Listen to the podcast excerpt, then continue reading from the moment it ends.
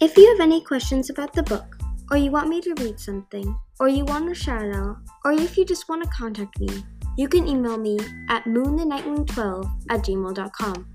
The email will be in the description. Now back to the book.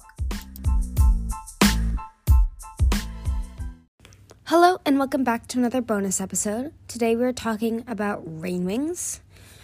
Uh, so I know I'm not supposed to be as opinionated, but I just want to say one thing. When I first read the book, my first thought was like night wings, but now it's more rain wings, like to be a dragon in the Wings of Fire, because they're just so cool. They've got cool powers, they've got cool like camouflage scales, and where they live is really nice, and they're like super chill. And I was like, that's really cool.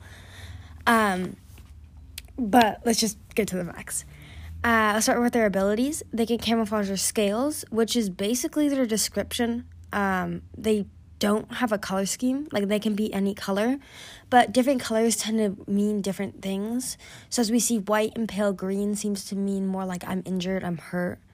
Um, purple is jealousy or lying or guilt. A dark blue seems to mean kind of like not like almost like pride, I want to say. Um, pink and yellow and orange, like all those bright, fun colors. They mean excitement, happiness. Is why most of the Rain Wings are like that because they don't really have anything to worry about because they live in a forest where there's no danger. Um, and then we see like also pink can mean blushing, um, as we see in Glory a lot because she wants to hide her blushing.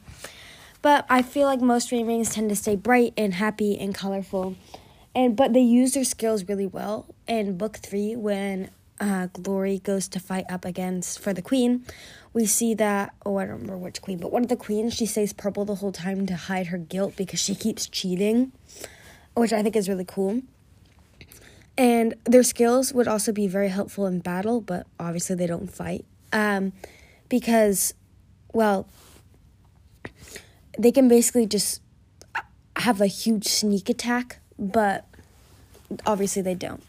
Um, another ability is they can shoot deadly venom from their fangs, which is awesome.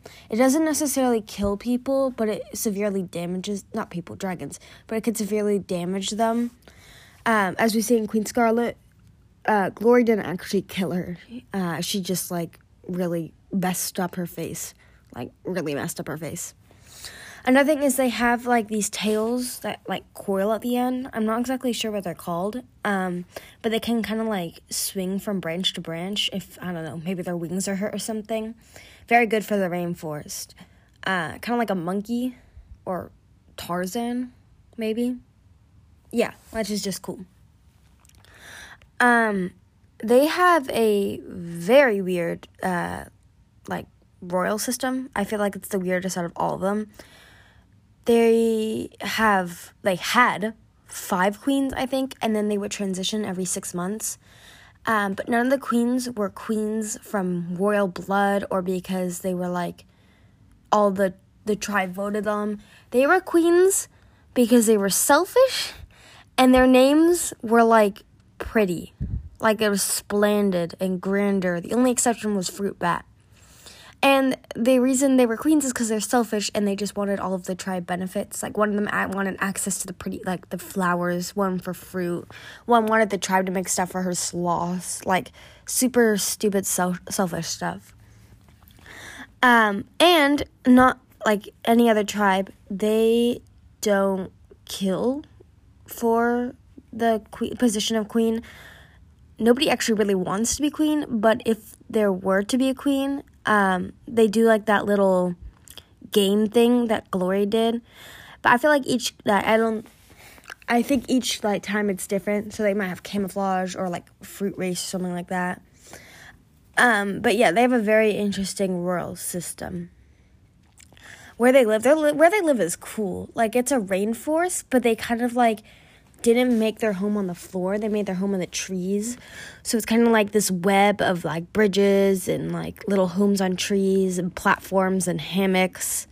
And they seem to be like a very almost fluid tribe. So they like can like be very flexible to their environment. Um, and they can like easily move. I also think it's cool how their like working system works. So they have like half the day they work, half the day they sleep. So like each person has their own. Uh, sorry, each dragon has their own little like thing to do.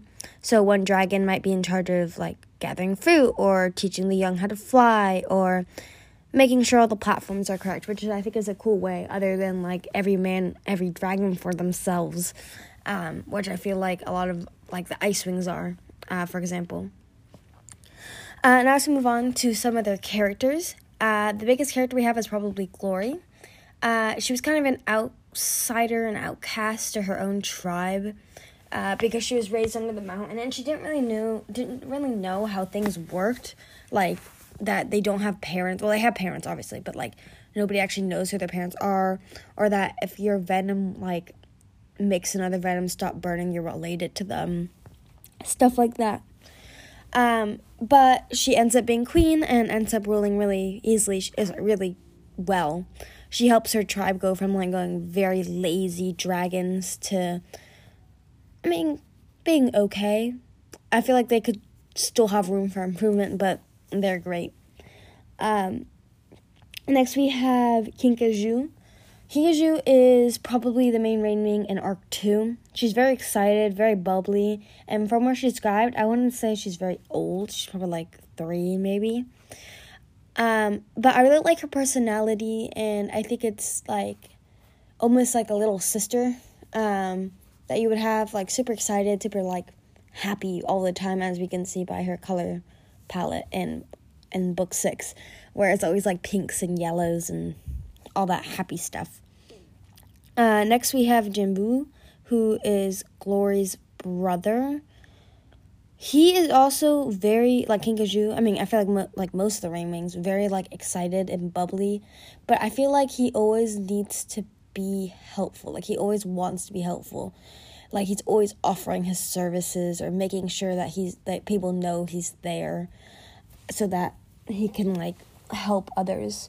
Um, as we see with uh, in book three when he's always like, I can do this, I can do that. And finally we have Mangrove. Uh, he we actually don't see a lot of him, it's just mainly in book three. But he's like I feel like he's one of the more laid back Rain Wings. He like not as excited and happy.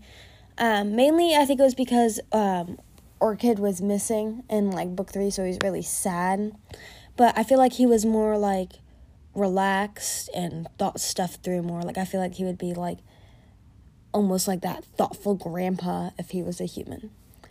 So yeah, that's all the Rain Wings. Um, I really like their tribe. I think it's cool how their royal system works.